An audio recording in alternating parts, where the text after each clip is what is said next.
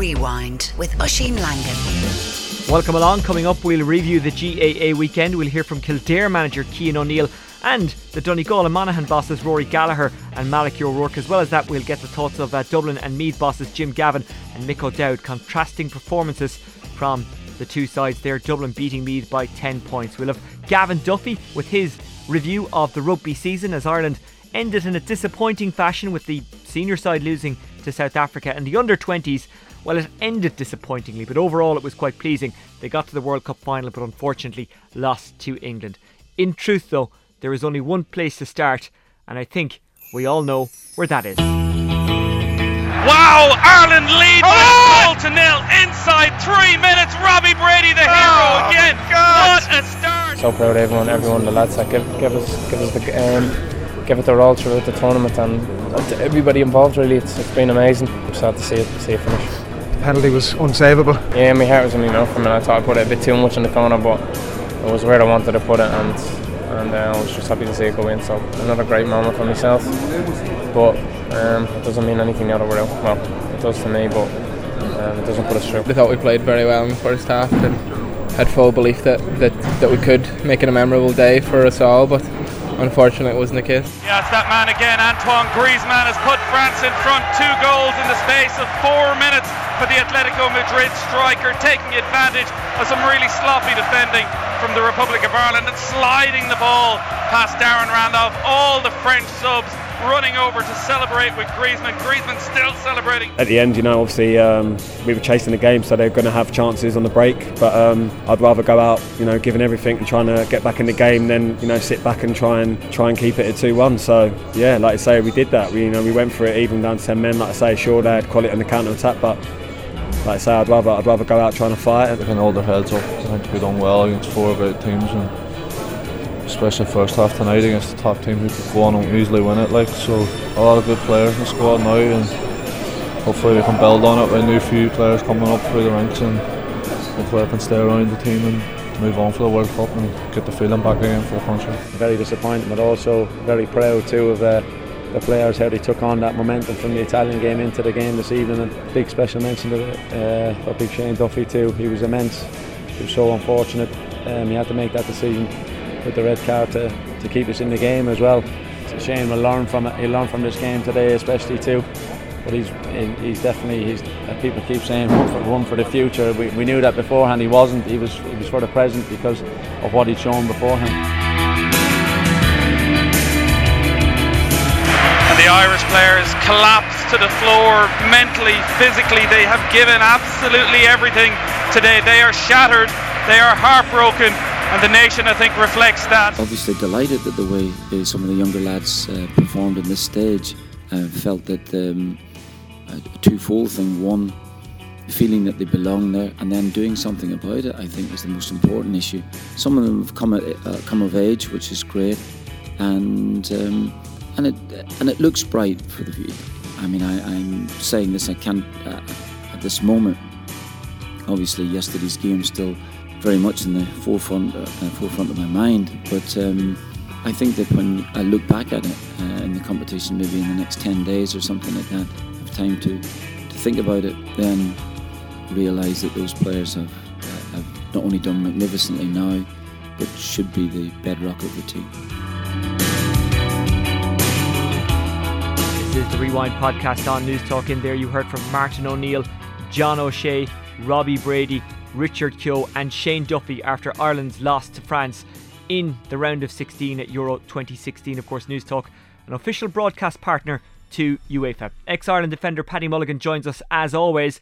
Uh, Paddy, first of all, how do you reflect on the tournament overall from an Irish point of view? After after a bit of a, a, a wobble or a bit of a nightmare start, you could say, uh, uh, against the Swedes, not picking up the three points, and then having that, that situation with, with the Belgians where we were just totally outplayed um, and then beating Italy, and then possibly could have could have taken the French, uh, didn't. Overall, not too bad, but I'm I'm I'm a bit disappointed um, in, in in the result yesterday because I thought that the French were extremely poor in the first half, and that that Ireland really should have uh, put the game to bed and didn't, and that's the concern I have going forward. Uh, do they believe enough?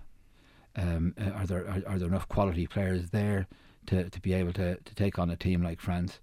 Um, and that is that is that is the big question. Three minutes of madness, of mad defending, and Seamus Coleman very very culpable for the for the second goal was out in no man's land. Don't know what he was doing. He did the same against the Belgians the previous week, and two goals were conceded because he wasn't in the good covering position as a fullback has to be. He's it just out. looked like two guys got sucked onto one guy, and that's what caught Ireland out for the second goal. Yes, but Coleman should have been in around covering.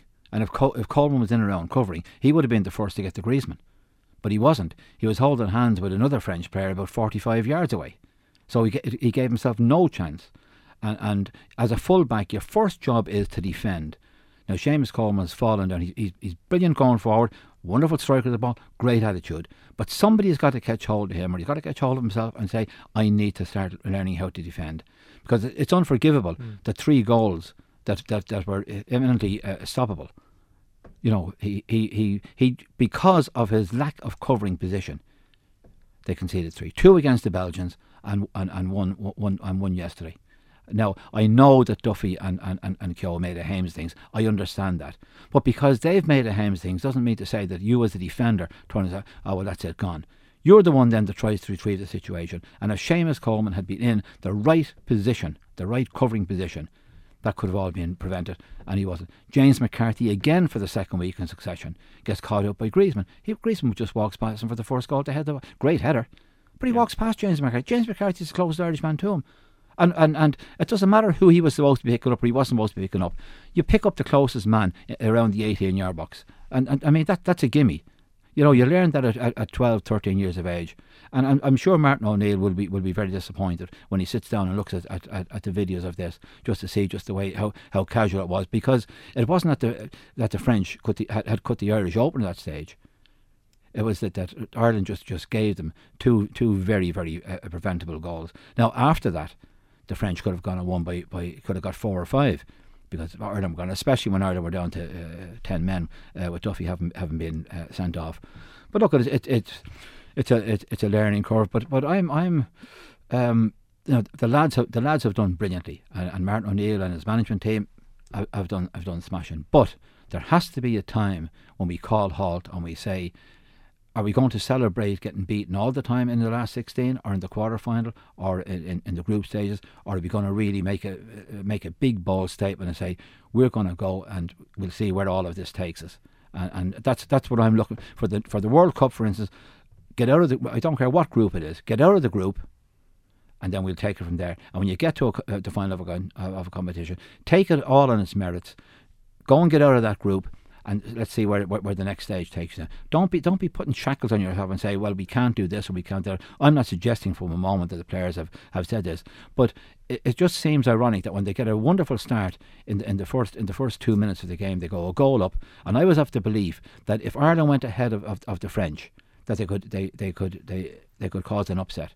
And I thought, well, after oh, this is great. Know, maybe there's a second one in, in, in the offing, but that never materialised, and that's that's that's the downside of it. But look, at there, there's lots of, there's, there are lots of ups, and again, we we will come back to the, maybe the Harry Arter situation that in midfield, what what a player he and Alan Judge had, and Alan Judge, but especially especially Arter on, uh, on, have him on the bench, or maybe maybe even be able to start him off. But look, at that didn't happen, so that's that's that's for the future, and and, and let's hope that that, that the future is going to be bright because Oisin in sport in, in life, never mind in sport, you just don't know. It's all very well people. Oh, you got a great. No, this this be good for the World You don't like that. You just yeah. don't know what's going to happen. Players could l- lose form. Players could be injured. We we just don't know. So I I I'm always of the opinion take it while it's there because you just don't know when you're going to get that uh, opportunity again. Raf Diallo of Team 33 and off the ball also with us. Raf, um, Paddy brings up points there about James McCarthy and Seamus Coleman. Today was supposed to be about reflecting on Ireland, but I think the nation has done an awful lot of that, even in the short time that has passed since the France game.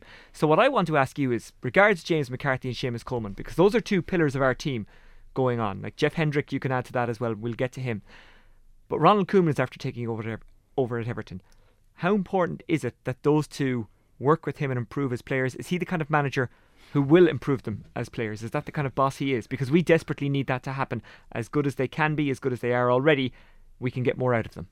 Well, you look at the players that are at Southampton, whether it's Virgil van Dijk at centre half, who came from Celtic, who has actually progressed into being one of the better defenders in the uh, in the Premier League. Um, I think he's improved Shane Long as well. Actually, when you kind of look at his performances as the season has gone on, now Shane Long's obviously 29, so the development curve isn't going to be as large as it would have been maybe five or six years ago. Um, and then you look at other players in, in that team as well. Sadio Mane, who's now going to Liverpool, obviously for an overloan fee, but having improved as well. I think yeah they can improve, and you have to remember James McCarthy is only 25. You know he's not at a peak in terms of midfield where he will be at the age of 28 maybe. And then you know Coleman's a bit closer to his peak as well. And he's always had that kind of defensive side where you know maybe in terms of covering maybe it's not his best role. But I think he's really grown as a leader. You even look at the way he kind of talks to the media afterwards and things like that. And I think you know, and like I know it, was all supposed to be about the here and now. But look, you mentioned Hendrick as well. You mentioned Brady. What's encouraging was people like John O'Shea, Robbie Keane, and uh, Shay Given were kind of phased out, even almost unnoticed. And then we have this young crop, all in their mid twenties. You can throw James McLean in there. Um, Long is still in his twenties. Darren Randolph is still in his twenties. Um, as I said, Hendrick, Brady, um, and we have a good core there. And Shane Duffy will learn and the World Cup qualifiers are coming up. September 5th is the kickoff. We're up against Serbia. Has Martin O'Neill in the last two games, especially, kind of stumbled against what will, or stumbled on what what should be, what could be his starting 11? Yes, I would, I would hope so. They, they they should have learned, myself and Roy Keane should have learned at this stage who, who their best 11, he should have learned a long time ago who, who the best 11 were. Uh, but I'm not so sure that he did. I think that over over the Italian. But he had the balls to change it. I mean, surely he deserves credit for he that. He deserves credit for for for, Trapp for changing it. no, and for and for um, and I'm sticking with it with the same team. Uh, yesterday, I heard some people say, "Oh well, if John O'Shea was there, well." I remember John O'Shea in the, in the past season at Sunderland having absolute horrors mm. and, and, and, and didn't and play towards the end of the yes, season. Yes, and, and, and not reading situations when you would have expected him to. And I remember quite vividly in, in, in, in Croke Park, I think it was in 2007, wasn't it, against the Italians, yeah. when Ireland are 2 1 ahead and, and he vacates his position and goes like a, like a, a galloping Really stretching back up on the, the left. Yes, but this there. is what this is yeah. what you have to find. Look at look look at 2002 yeah. when, when we had a we, we had a manager down in Japan who didn't even know that Spain were down to 10 men. Wow. That's the that's the lunacy of, of, of what's going on. Okay, look, let's is, move on from 2002. Yes, but this is what right this now. is what gets me annoyed yeah. o- o- after yesterday. That people say, "Oh, wasn't this great?" And, uh, people are celebrating as if we won a match, and we, we've we've we've done but, but nothing. I don't think they are, Paddy. I think they're saying that with the limited bunch of players we have, we've actually done okay to get this far. But the sad part about it was that yesterday. The French were no great shakes, and they could have taken the, uh, the, the French to the cleaners, and they didn't. And that's my that's my very point. That when the opportunity arises, you got to put these teams to the sword because you don't get another chance. And they were they were they were so poor in the first half. It was it was absolutely frightening. And I, I thought at half time that unless Ireland completely implode, that they've got to they've got to win this match. Now, unfortunately, three minutes of madness. No no no no good covering from Seamus Coleman. No good talking from James McCarthy, and and uh, Ireland are punished. And that's what happens against the the better teams. That's that's what they do to you. They just need a split second. But when you when you get them frustrated, you get the crowd in their backs.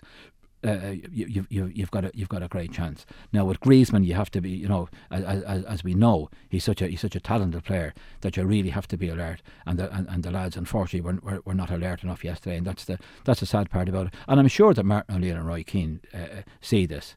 And if, if they if they haven't seen it, well then there's something there's something radically wrong. Yeah, the one concern I would have, and it's not just in this tournament, but in this tournament and in qualifiers in the past as well, we do kind of go one 0 up sometimes, and then we seem to forget what we were trying lose to our do. way. Yeah, and lose our way. Yeah. Um, can you like what? Do that's you the think sad that, part. Do you think that is? That's the sad part uh, uh, about it. Well, you see, what what has to happen uh, when when you get one 0 up, you must have players in midfield I'm talking about every one of them, yeah. three or four of them. You must have players in midfield who are quite prepared to get on that ball and keep possession and make new angles.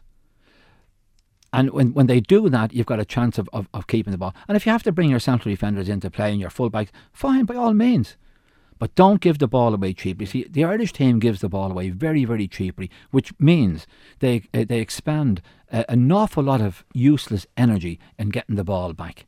Whereas, whereas the clever teams, yeah just knock the ball around. It looks as if they're going nowhere, no, but they're waiting. They're waiting for. It's like a game yeah. of chess. They're waiting for that precise moment to go and kill you. Again, and looking that's forward. What they do. Again, looking forward with Robbie Brady probably staying in midfield. I think that's what most Irish fans want. With yes. Jeff Hendrick there, wanted that Harry for a long Arter time. possibly coming in. Yes. Um, do you think we're capable of doing that? You know, maybe Wes starting behind Shane Long rather than Daryl Murphy. He, he, started there with a specific purpose against Italy and mm. France. And I, have well a, I, have a, I have a problem with Wes. Like when yeah. we needed Wes yesterday, no, I know, he came on. He came on as yeah. a sub, and he gave the ball away more okay. often than, than, than he. I think he made one one pass. But do that, we have the players that, that, But he's gone. Wes yeah. is going to be gone. Wes, okay. Wes won't be around for the World Cup. I don't believe. Okay. You know, and well done, Wes Hoolahan, and, and, and getting your 33 or 34 caps, and, and, and well done over the tournament. But you've, you've got to be looking at, at the future. Now, there's not that much coming through, but what is there, there's a nucleus of a half decent team there. There's no question about Better that. at keeping the ball potentially? They have to, yes, they, and, and, but they have to, if, they, if, they're, if they're not at this moment in time, they've got to be taught how to keep the ball. It's as simple as that. They must be taught, and they must have they, uh, they must have football intelligence. And if, if they if they don't have any of that, well, then they're they're in a bit of trouble. Just before that's the sad part about it. Just before I let you go, it seems that Martin O'Neill and Roy Keane will stay on. Martin O'Neill has said, "Look, it's agreed. We just have to sign." Good thing for you. Uh, reasonable, but I would have. I don't think. I don't think it should have been dragged out before the Euros. I thought. I think that now, now was the time to go and start talking to Martin O'Neill after the Euros. I think the, the FAI got it got it a little bit wrong, uh, but then maybe the FAI. But they didn't commit though, so no, maybe they were right to say, look, we'll we'll leave it there, and depending on how the Euros go, then we'll. Sign. Yes, but it was out in the public domain. You know, that's that's yeah. that's where the problem. We we we, we knew yeah. uh, to a degree what was going on. So if if they're happy, Keane and, and, and, and O'Neill, if they were happy, why didn't they sign straight away? Yeah. No, I don't know whether we're looking for a, a little get out area yeah. that if things didn't go right at, the, amongst themselves, now I'm talking about, yeah. that their thinking could have been, oh well, we, we can always move on elsewhere. But I, I hope that I hope that wasn't the thinking. That you hope that, they stay on. I hope they stay on. Good and, thing. And, and, and, okay. con- yes, and continue on uh, the, the good work that, that certainly has been started over the last few games. And Raf, I think most Irish fans would be happy with that as well. Mick and uh, Mick, sorry, Mick, yeah, Roy and uh, Roy Mick, and Martin. Mick, Mick and Harry. I would be, yeah. Look, um, who else is going to come in? Um, they know the players. They've had two years with them. It, I think there's a good idea of having a bit of stability. They're the ones that have brought in a diamond formation, and actually the likes of Hendrick and Brady have thrived. Let them have another run at a kind of World Cup qualifying campaign, and look at the group we're in to qualify for that World Cup. It's not insurmountable. Yeah, look at wasn't Hendrick magnificent yeah. in, the, in the tournament? He was. was. not it? Wasn't it just great? Now I would have one question uh, uh, uh or, or one observation, I should say. Why was Jonathan Walters risked again yesterday? bad, bad move. Bad management, lads. I'm sorry, but Achilles tendon injury, you just you just can't do it. Unfortunately, John John Walters is the most honest fellow in the world, but there's only so much that you can do. And and you know O'Neill and Keane really should have seen this and, and not and not and not stick him out there. He, okay. he, he, had a, he had a sort of a half chance that Walters would normally uh, make the goalkeeper work. Yeah, he couldn't get any power into it. Okay. because of the injury, I think. Okay, Paddy Mulligan and Raf Diallo, thanks for joining us on the Rewind podcast here on Newstalk. Normally on podcasts you go on about how much time you have, but again, and I have to rush off to a bulletin while we're. Of course, you have, yeah. To a bullet or a bulletin? Bulletin. Oh yeah, and yeah. you look you look very you look very snazzy on, on, on television over the weekend. Thanks very much, Paddy. A pleasure indeed. I, I, got up specially to, to watch That's it. the closest. You realise that, don't you? The closest I'll get to a compliment from Paddy Mulligan. Paddy and Raf, thank you very much. Thank you. Thank you, Oisin. Gaelic football now in the draw for round 2B of the All Ireland football qualifiers has taken place. Mayo will take on Fermanagh. The losers of Donegal and Monaghan face Longford, and Kildare take on Offaly. Cork were drawn away to Limerick, but due, due to an agreement between the two counties, Cork will actually host Limerick in that game. Those matches taking place the weekend after next. We'll get to the Westmeath Kildare game and the Dublin Meath game very shortly, but first, Donegal and Monaghan playing out an exciting draw on Saturday night in the Ulster semi final. Donegal won 11, Monaghan 14 points. It's the first time, by the way, since 1959 that both Ulster finals, semi finals, I beg your pardon, were draws. The last time that happened, as I say, 1959, and that might please Waterford fans because that was the last time Waterford won a senior all Ireland final. Am I clutching at straws here as a Waterford man? Am I sounding a bit Mayo there and the fact that they always refer back to 51? Yeah, maybe. Anyway, let's hear from both managers. First, it's Malachy O'Rourke. I suppose the, the two teams are well used to each other at this stage and uh, we don't have much to learn about each other. I suppose there's a few different individuals in there on, on both teams, but uh, I suppose uh, we always thought it was going to be a, a, a, a tough battle, a, physical battle, and, and um, you know that's the way it turned out. And uh, I suppose they end up just going into injury time, two points down. We're, we're delighted to, to, get out of it a draw. I suppose we would have liked it to go on another minute or two. We had a bit of momentum behind us, but look, we'll we'll, we'll settle for the draw and we'll hopefully uh, prepare well for next weekend. Rory, firstly, just give us your thoughts. I mean, you're stood on the sideline. You must feel helpless as games like that unfold. Ah, yeah. Listen, you know, you're totally helpless, but look, that's the way it is. But look, it was a really exciting exciting end-to-end game. I think there was you know, lots of ebbs and flows, and we're probably a wee bit disappointed that we didn't close it out. But listen, Monaghan are a great team, and you've likes of Connor can kick them savage scores, and fair play to in terms of free takers in Ireland, you've got Rory Beggan, Conor McManus, Patrick McBrearty, and Michael Murphy. All were off it tonight. Any explanation for that, or is it just one of those things? Nah, I'd say we were pressure is a big part of it. You know, I know from Michael's point of view, he's not that long back training. I'd, I'd imagine the game will do him the world of good. But look, happens, I suppose. You're going to have to go at them again. I think that will be game number nine now in league and championship in a little over three years. And it did seem towards the end that familiarity is really now breeding contempt. There was a lot of animosity, a lot of nastiness, niggly stuff out there. Yeah, look, there's a lot at stake. You know, I think uh, you know we know each other very well, and I suppose you know it happens in big games like that. This is the Rewind On Newstalk, and that was Donegal manager Rory Gallagher and Monaghan boss Malachy O'Rourke speaking to Off the Balls Dave McIntyre following their draw on Saturday night. They meet again next weekend. The other Ulster semi final replay also on next weekend. That's between Cavan and Tyrone on Sunday, and that's live on Off the Ball, as is the Munster final between Kerry and Tipperary. Let's concentrate on what happened in Croke Park now. Uh, Westmeath overcoming Kildare and Dublin beating Meath. The commentary team for Off the Ball for the Westmeath Kildare game was Billy Joe Padden, Anthony Moyles, and yours truly. Uh, we'll bring you some of the highlights of the game now, as well as the thoughts of Westmeath's John Heslin, their manager Tom Cribbin, and Kildare manager Cian O'Neill. No Flynn is inside really. the 13 metre line. He's making a better angle for himself up towards the square, fisted towards the goal, and Moolick bundles it in. I'm not sure though, will it count? Kildare think they've got the goal. They have. The green flag is raised. It's not a thing of beauty. Kildare don't care. Kildare won eight. Westmeath six points. Moolick with the goal. I think uh, I think the result shows for itself that we didn't panic. You know, um, no matter what you go down in the game, you just have to keep going till the very end.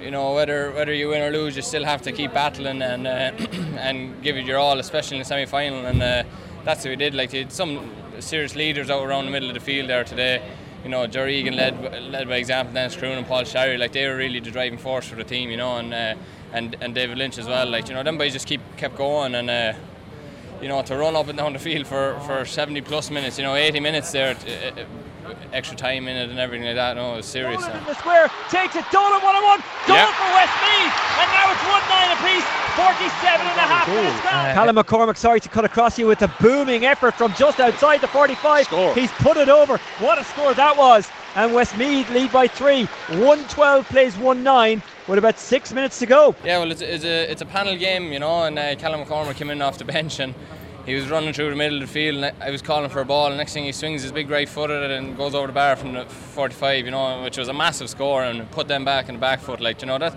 they're the sort of things that uh, you need to, to win a game and, and put them in the back foot. And that's what, that's what we had today and it went our way. You know they hit the post and they had a goal chance you know a couple of goal chances there but we just kept going. Our defenders rode the waves that they were bringing at us and just pulled through in the end. There's big preparation for every single game. These young lads, um, to be honest with you, I, I don't know how amateurs do it. Um, and every time I go down to train and, and, the length of time they spend there and the way they have to be outside, it's like Tomas O'Shea had an article during the week.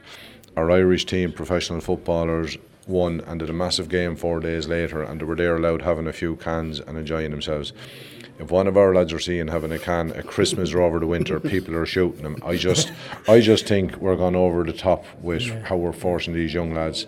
To, they should, they have to play, and but they have to be allowed to enjoy life too. Yes. You know, they have to be allowed to enjoy life. The referee blows the full-time whistle, and for the first time in their history, Westmeath reaches second Leinster final in a row. The final score: 112 to 111. Billy Joe. Uh, yeah, e- excellent, excellent. Really, you, you, you know, we talked about Westmeath. We thought it was going to be all down to Heslin and Martin and all that. But really, there's much a bunch of other performers that contributed to this win. And you have Ray Cannell and Paul Sherry, you know, James Dolan. They were all guys that had were put in big performances today. And that's where that's where I think you can see the, the progression in this team. Anthony Moyles. You know, they deserve to win it, I have to say. And like, I mean, you know what? They went for it. Kildare just look you know, certain players, certain lads that you want to lead, they didn't look like they really, really wanted it. They never put any major intensity on it. They looked crippled by a game plan. They were just trying to do things that was way too intricate. They weren't going at it with any kind of heart and any intensity, and Westmeath deserved it. Cian, obviously, desperately disappointing defeat. What's your, your thoughts on that game? Yeah, we're, we're devastated, devastated in that dressing room. Um, it was a great opportunity for us, for both teams, but obviously we can only focus on ourselves to uh, to step up to a Leinster final. It's been a while. Um, and for a large part of the second half, we, we had that game in our own hands. And unfortunately, you know, we, we let it slip. When momentum went against us, a few hours, a bit of pressure came on, you know, it let them back in. particularly the goal, which is a real sickener. So from that perspective, we're, we're really devastated, you know. Yeah, is that the most disappointing thing when you, you got yourself six points up early in the second half? You look to be in a great position, but then not to, to score for I think maybe 27, 28 minutes. While they scored one six was, was de- desperately disappointing. It was hugely, hugely. You know, um, you know sometimes teams are just better than you, and they put you under a lot of pressure, and they, they force mistakes. I think during that period we actually made a lot of individual unforced errors, and they cost us certainly for points. Um, I thought Niall was unlucky for the goal. I, I thought he was fouled, as in for their goal, uh, twice. But we still had a chance to contain that situation, and we didn't, and that's disappointing because we defended quite well the last couple of games, you know. Um, but in fairness, the boys showed great resilience, great character towards the end to turn a three-point deficit into into one, and and had several chances to tie it level. Missed a couple of frees, missed a couple of opportunities from play, and ultimately you pay the price if you're not accurate. You know, if you're not uh, ruthless, if you're not precise in what you do, it costs you. Well, the man who conducted that interview, Ger McNally of the Kildare Nationalist and, of course, of KFM, uh, joins us on the Rewind podcast here on Newstalk. Ger, different year, but same old Kildare. Is that too harsh to say, or is it hitting the nail on the head?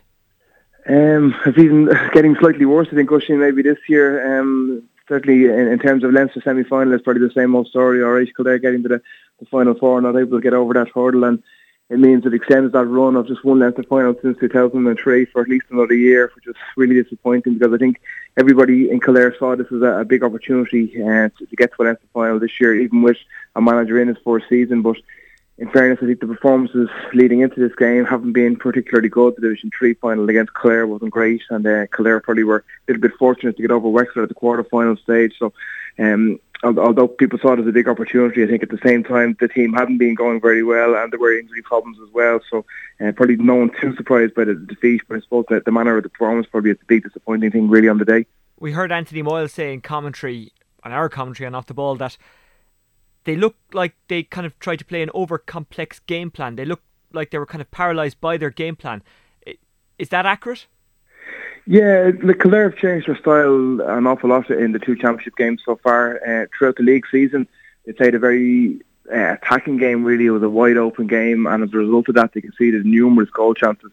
Probably the, the Division 3 league final against Clare and Croke Park was the best uh, example of that.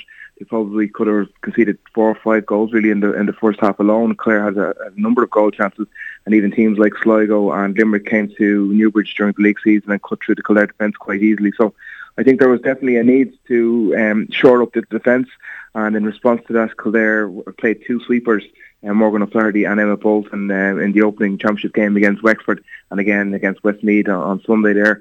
And um, defensively, I suppose there's definitely been an improvement, but at the same time, the attacking side of the game really has suffered because of that.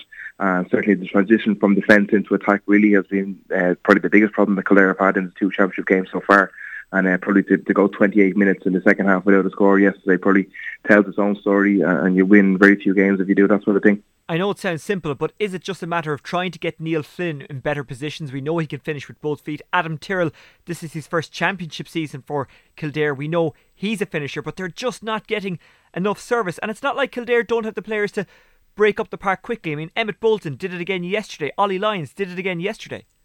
Yeah, and I mean, Ollie Lyons is probably a, a, very good player in that style of game, but has to be said that Kildare um, are missing probably their two most influential players if they're playing that style of game, Paul Cribbin and Daniel Flynn, who are both big, strong, athletic players, very good ball carriers, and can move the ball very quickly from one end of the field to the other, can take it at pace and break that sort of game line. Uh, but you're right in what to say in terms of getting the ball into the forward line. Neil Flynn and Niall Kelly yesterday were really starved of any sort of decent service at all. Uh, I just look at my notes. I think it was until the 24th minute before um, Niall Kelly got a touch of the ball and it ended in score. He jinked his way past Kevin Maguire and shot over very nicely indeed. But Kildare unfortunately weren't able to get enough ball into them, and um, probably shows that Neil Flynn is already getting a reputation for himself, given how Westmeath tried to look after him. Um, but really, it's up to Kildare to, to get a better quality of ball in and a better consistent supply into that forward line because without that, uh, they really did struggle. Um, it was surprising afterwards to hear that Cian O'Neill said that Alan Smith was fully fit. We were sort of assuming that he had a, bit of a knock when he didn't uh, come into the game late on. At least, I mean, it would have. It was a bit of a surprise to see him left out of the side at all, and certainly would have expected to see him in the second half when Kildare were struggling to get on the score sheet. So it was a big surprise to hear that he was fully fit and available for selection. But Cian O'Neill was just trying something different on the day. And how important is it that Kildare people stay patient with Cian O'Neill? As you say, He's in his first year. He has got them promoted, which was an absolute must, arguably more important than anything they could have done in the championship. So you can see what he's trying to do. It just isn't quite clicking yet. Yeah, I mean, uh, any manager in his first year, you know, it's going to take a time to settle in, and particularly a manager who's in his first uh, year as a manager himself. Of course, he's had a great reputation as a as a coach in different counties, but Cian's first year as the man in charge, so it's bound to be a settling in period, and probably patience is the key word. But unfortunately, it's a something that Kildare supporters have probably heard about too often. I mean, they, they've often been told to be patient, to be patient. I think they're going to come good. But um, in this situation, there's nothing really else you can do. Um, the Kildare support hopefully will come out now against Offaly in the qualifiers and get behind this team again because again, there's no real choice. What can you do? Uh, as I said, you, you, there's no point in, in, turning on a manager in his first year. Certainly, Cian is going to need two or three years to implement the game plan that he, he wants, and all you can hope for is it's going to be a bit of uh, rough uh, ground before we can get back to something a bit more um, tangible uh, in, in the near future. But certainly, there's no point in turning on, on a management in his first year. He deserves a little bit more time than this, and hopefully, maybe next year, as you say, promotion has been already uh, guaranteed in the league. So maybe hopefully next year, Division Two football behind the team, they can kick on a little bit more in the championship. That game against Offaly, which Kildare have been drawn at home for, that has the makings of a great occasion. Will either of these teams go on and contest the All Ireland? No, but it's a local derby and it's a must win game for both. And we saw with Offaly, you know, they had a decent performance the first day out. Uh, they beat Longford and then against Westmeath, who went on to beat Kildare, they only lost by a point and in controversial circumstances. Well, relatively controversial. Yeah, and the, the two sides know each other very well. Obviously, they played in the league this year. It's the, the fourth time in five seasons that they've met in the championship, and it's the fifth time in eight seasons. So Kildare have won the previous four. They've had the better of things um, in the recent past. So that probably only adds to fuel to the Offaly fire. I'm sure they would absolutely love nothing more than to end Kildare's season, uh, particularly given the opportunity to do it in Newbridge as well. That'll be a big scalp for Offaly. So Kildare will have to be their guard, and uh, the, the defeat against Westmeath will have to be quickly forgotten. I'm sure they'll all uh, players very disappointed uh, yesterday evening now in Cian O'Neill, the management team, but uh, they just have to get the heads down on training this week and focus on Offaly because, as I said, Offaly are going to come in. They'll have a little bit more time to prepare uh, for this game since their defeat against Westmeath. So I'm sure that they'll have uh, all guns blazing and really have the target of uh, getting Kildare and ending their season because, I said, it's a local derby. It means an awful lot to the people around the border, up around Edenderry, Carbury, Johnstone Bridge, those kind of places uh, either, either side of the border. So um, those guys, especially the players involved in those clubs, will really go for this game. But I think uh, it, it's a massive one for Kildare. Certainly, you wouldn't like to imagine Kildare's season ending uh, with defeat against Offaly and Newbridge. And Newbridge is a great venue and it's packed. I was there for no Byrne Cup final. It was full. Kildare taking on Dublin. That was last year. And in 2001, this game stands out in my mind. Now, I wasn't there, but I was working in what was then CKR at the time, Carlow Kildare Radio. And Kildare played Donegal, and Donegal started off uh, really well, and Kildare mounted a comeback. It was just one of those great occasions. So, Newbridge is, is a great place, it's a great venue. Yeah, um, I think that might have been one of the, the first year of the qualifiers. It could have been the first qualifier again the Kildare ever played. I think there was a huge crowd in Newbridge for that. Um, I, I, don't think the crowd, unfortunately, is going to be that big um, uh, by the time Offaly come in. The support for Kildare probably hasn't been as as big as it has been in, in other years. There's a number of factors in that now. Um, the kind of Croke Park. I think people are probably getting a little bit fed up of travelling up to Croke Park. Certainly for the results that have been there for Kildare over the last couple of years. But a home tie like this, you hope will, will bring out a huge support. I'm sure will certainly will, travel in big numbers. They will sense the opportunity of a big scalp here for them. So I'm sure they're going to travel. So hopefully the Kildare supporters can get out, get out behind the team, get out behind the manager, and uh, cheer them on to victory. Um, certainly, I'd like to Kildare to extend the season at least one more round. The, the qualifiers, the way they fall, and it'll probably be a, a very difficult draw for no matter who comes through this tie. And uh, looking at the teams remaining in that uh, two two B pot, so it'll be tr- tricky to go any further. But certainly, both teams will be very keen to extend their season for at least one more game. Ger McNally of KFM and the Kildare Nationalist. Thanks for joining us on the Rewind podcast here on Newstalk. Thanks, Lucian. Yeah, cheers. So Kildare with a bit of work to do before they meet Offaly the weekend after next. Offaly overcoming London at home in the qualifiers last weekend. Let's concentrate on Dublin and Meath now. Dublin winning by 10 points, 21 points to 11. There was only three in it at the break. Dublin leading 11-8. I asked Royals boss Mick O'Dowd what he felt went wrong in that second half. When you're the challenger to the champions, you have to be really, really clinical and uh, we weren't. You know, we just put our hands up. We weren't. We got a bit of a lesson from them in the second half. Uh, you, you, know, when you when you're moving the ball, you have to move it fast. If you're taking it into contact uh, against Dublin, you know they're just they're just turning you over, and uh, we probably did that uh, too many times. I think in the second half, and they came down and got scores off, and that's a kind of a double double whammy, I suppose, against you. But um, Uh, look, I know when we look back on it, the second half, we'll be disappointed that we didn't just keep chipping away the scores. Three points is not good enough.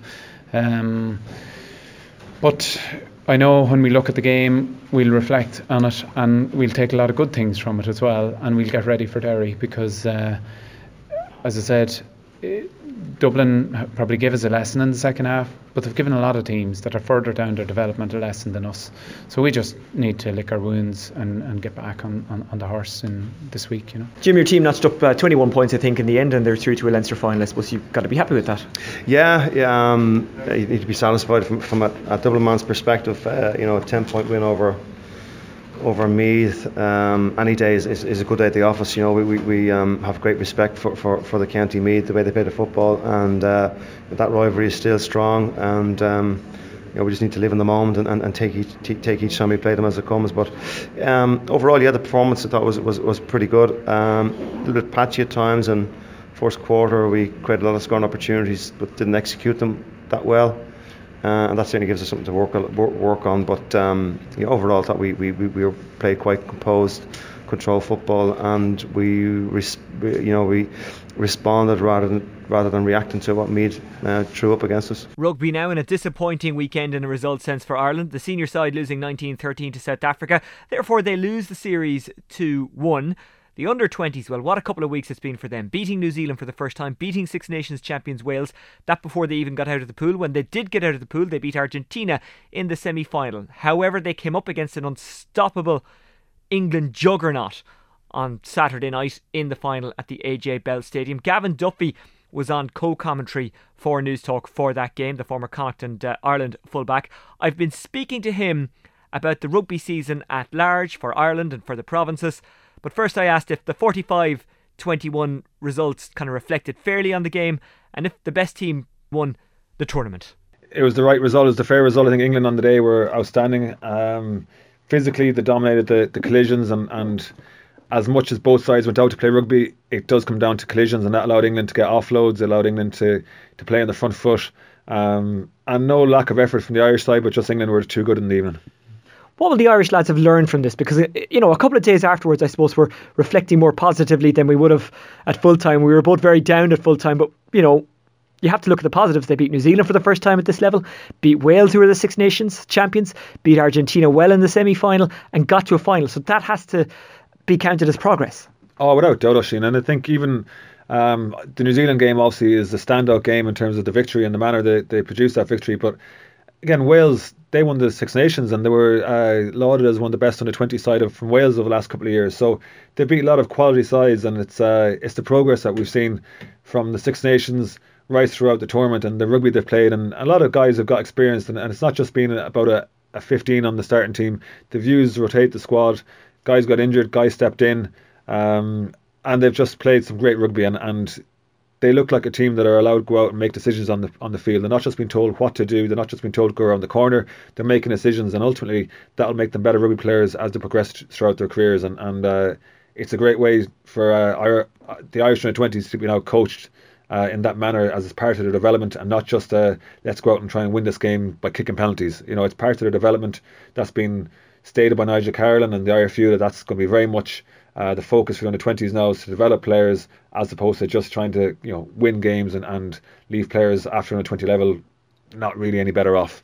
Because we saw even when England raced into a lead, Ireland still trusted their skill set. Now sometimes it didn't work out, but sometimes it did, and we saw that throughout the tournament. And I spoke to Nigel Carolan before the game, and he said, "Yeah, we need to change how Irish rugby." approaches games we need to give guys skills we need to get guys skilled up and that's you know, that looked like it was after happening in this World Cup. Yeah, it does, and it just allows them then when they go on to enter back into their academies or back into a provincial setup that no matter what game they're being asked to play, they'll have the they'll have the required skill set. So they're not just pigeonholed into you know a kicking full back or a counter attacking full back or an out half who's just a place kicker because you know the under twenties coach thought that's how they're going to win games. They're going to kick to the corners and kick their penalties and win games. You're developing players with all round ability and all round skill levels so that when they do step in um, to the provincial side, and whether it's with Pat Lam or it's with Leo Cullen, and they're asked to produce a different display, bearing in mind conditions or the or the opposition, that they can fit in seamlessly and, and deliver and offer that the, those skills required. Well, that was the under 20s. How do you reflect on the Irish rugby season overall? Great for you guys in Connacht, but I suppose overall for the rest of the province is disappointing. So it's kind of a it's a kind of a mix, isn't it? It is. It's been a disappointing season um, when you take Connacht out of it. But I think the one thing is, I have no doubt that the way the season has gone and Connacht winning it, that that's going to pull everyone else up again another level, just similar to what Leinster and Munster did.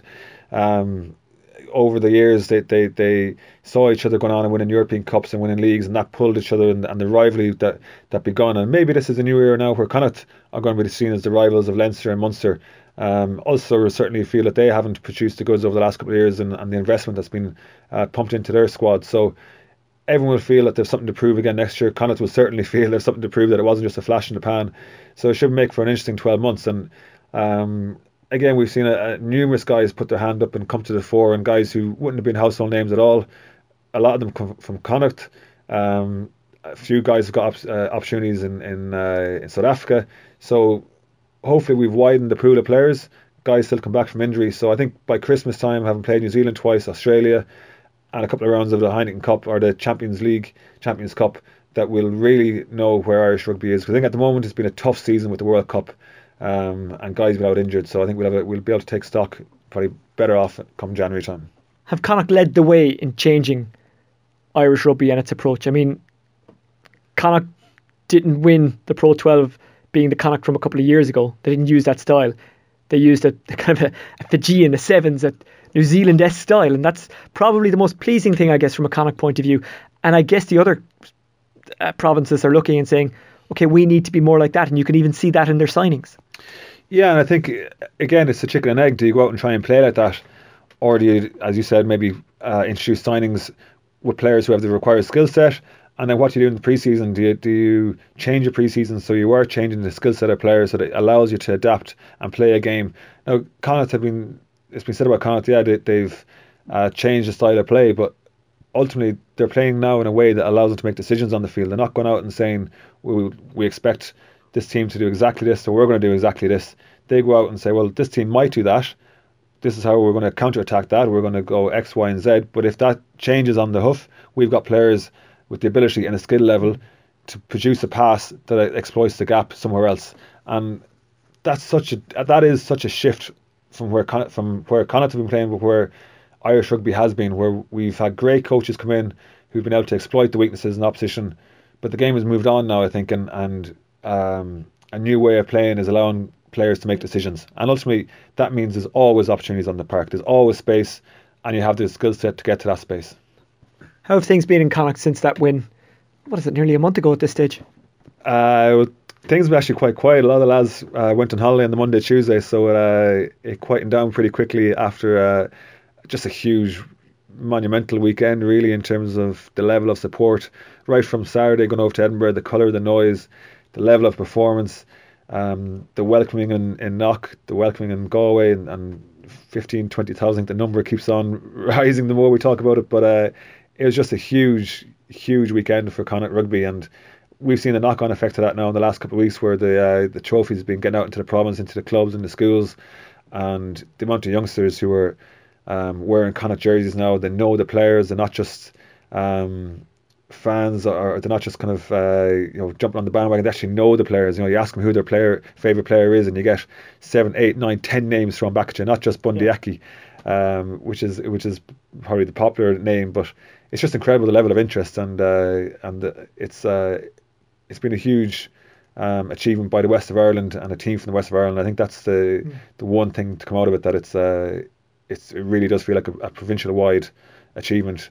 Um, and that's uh, that's great to see. But it's uh, the lads are back training as of Thursday, fitness testing. So I have no doubt. I saw the first week of the schedule, and I've no doubt they're going to come back and get their feet uh, firmly on the ground again. Because uh, as I said, they'll have a point to prove again next year. The cliche is is that now is when the really hard part starts, trying to defend a title. Now that you've put yourself up on the perch, everyone wants to knock you off it. I'm not sure if that's the case. How do you feel about that from the Connacht point of view? I think it's uh, if you look at all um, successful teams, sometimes the it's very easy to make up a lot of ground and, and to you know to shift your st- your style or shift the attitude or shift the culture in an organization, and you make huge inroads or huge strides initially, and then to really sustain that and go to the next level, to find those little inches or marginal gains that so many people talk about in professional sport, that's where it's really, really hard to um to sustain and find the, the advantage. But I've no doubt the Connacht lads, um, as I said, they'll come back in, they'll do t- fitness testing next Thursday, and uh, they'll soon find out that those marginal gains will have to be found somewhere. And it's, uh, as I said, that's going to seep right throughout Irish rugby down. It can only be a good thing now because Leinster and Munster and Ulster will all feel, hang on a second, we got better players in Connacht. We should be winning Pro 12. We should be better, doing better. We should be getting out of our, our pool in the in the Champions League or Champions Cup. So um, it's going to pull everyone up, and, and uh, that can be a good thing for Irish rugby. And it's already now, even just talking about it, I'm really, really looking forward to the new season. Yeah. And another big signing made. Another big signing made. Um, just during the week, uh, another prop from uh, from New Zealand. Um, probably relatively unknown prop, but uh, I believe he's um, someone Pat knows again. Uh, Pat's brought over one or two gems from uh, from in around the Auckland area, and uh, very young prop, and I think he's going to be given every every amount of time. He's by no means a finished article from what I understand, but uh, he's going to give time to develop, and and uh, he's only 22, 23. He's only a pup really when it comes to propping, so. Um, he's going to be in a good environment, and again, it's just another option. Uh, plays both sides of the scrum, so it's a very uh, clever signing again. And just before I let you go, let's go forward in time to 2019, the opening game in Tokyo or wherever in Japan of the World Cup. The possibility of Bundee Aki being in the centre, uh, Jared Payne at fullback, Robbie Henshaw in the centre, having come back to Connacht. Um, jokes aside, we wish him well with the move to Leinster. I, I mean, that's that's quite exciting, isn't it? Bundee Aki when he eventually is available for Ireland, if he chooses to make that move. Yeah, look, it's very exciting. It's uh, I suppose a different conversation in terms of the rules and regulations of there being making players um, available for a different country after three years. It's not something I would agree with. I, I would, um, I'd be very disappointed if in four years' time we have you know even more uh, foreign players, although they be um, nationalised at that stage in the Irish squad. I, I don't think that's a, a good indication of firstly what we've done with this crop of players who've just uh, seen over the weekend playing an Irish or the Irish under 20s playing in the World Cup. Um, so I wouldn't like to see too many foreign influences, but if the if the guys are there and them the rules, let's pick them and let's put the best Irish team that we can out in the park. Um, and uh, how exciting would that be, all right, if you had a, a cluster of players like that? Are they influenced in a good way or a bad way by seeing an Irish team succeed if there's that many foreigners? If you're one of that under 20 side? I, I, I don't think you, you, you at that level you're you're influenced by an Irish side, but you're just influenced by the fact that you want to play for your country. Yeah. Um, and you're looking at the guys, and, and if it's Robbie Henshaw on 13, you're thinking, right, how do I get ahead of Robbie Henshaw? Um, so you're influenced by that, or whether it's Bundee Aki or whoever it is. But these guys, all they'll have in their mind now is is uh, trying to establish themselves at, at a provincial level and and uh, move on then and, and progress up the ranks. But um, certainly, I just feel myself personally that I, I wouldn't like to see, uh, uh you know, an influx of Irish um, or of uh, foreign players who are just you know advan- taking advantage of the three-year rule. Um, I'd like to push out to five years if anything else. Well, that's it for this week. Don't forget, we're back next Monday as usual when we'll reflect on, among other things, Cavan against Tyrone in the Ulster semi final replay and the Munster football final between Kerry and Tipperary. Both games live on Off the Ball this coming Sunday. Off the Ball on air every night this week from 7 o'clock, and I'll join you every morning just before half 7 and just before half 8 on Newstalk Breakfast. Until next week, take care. Good luck. Rewind with Oisin Langan.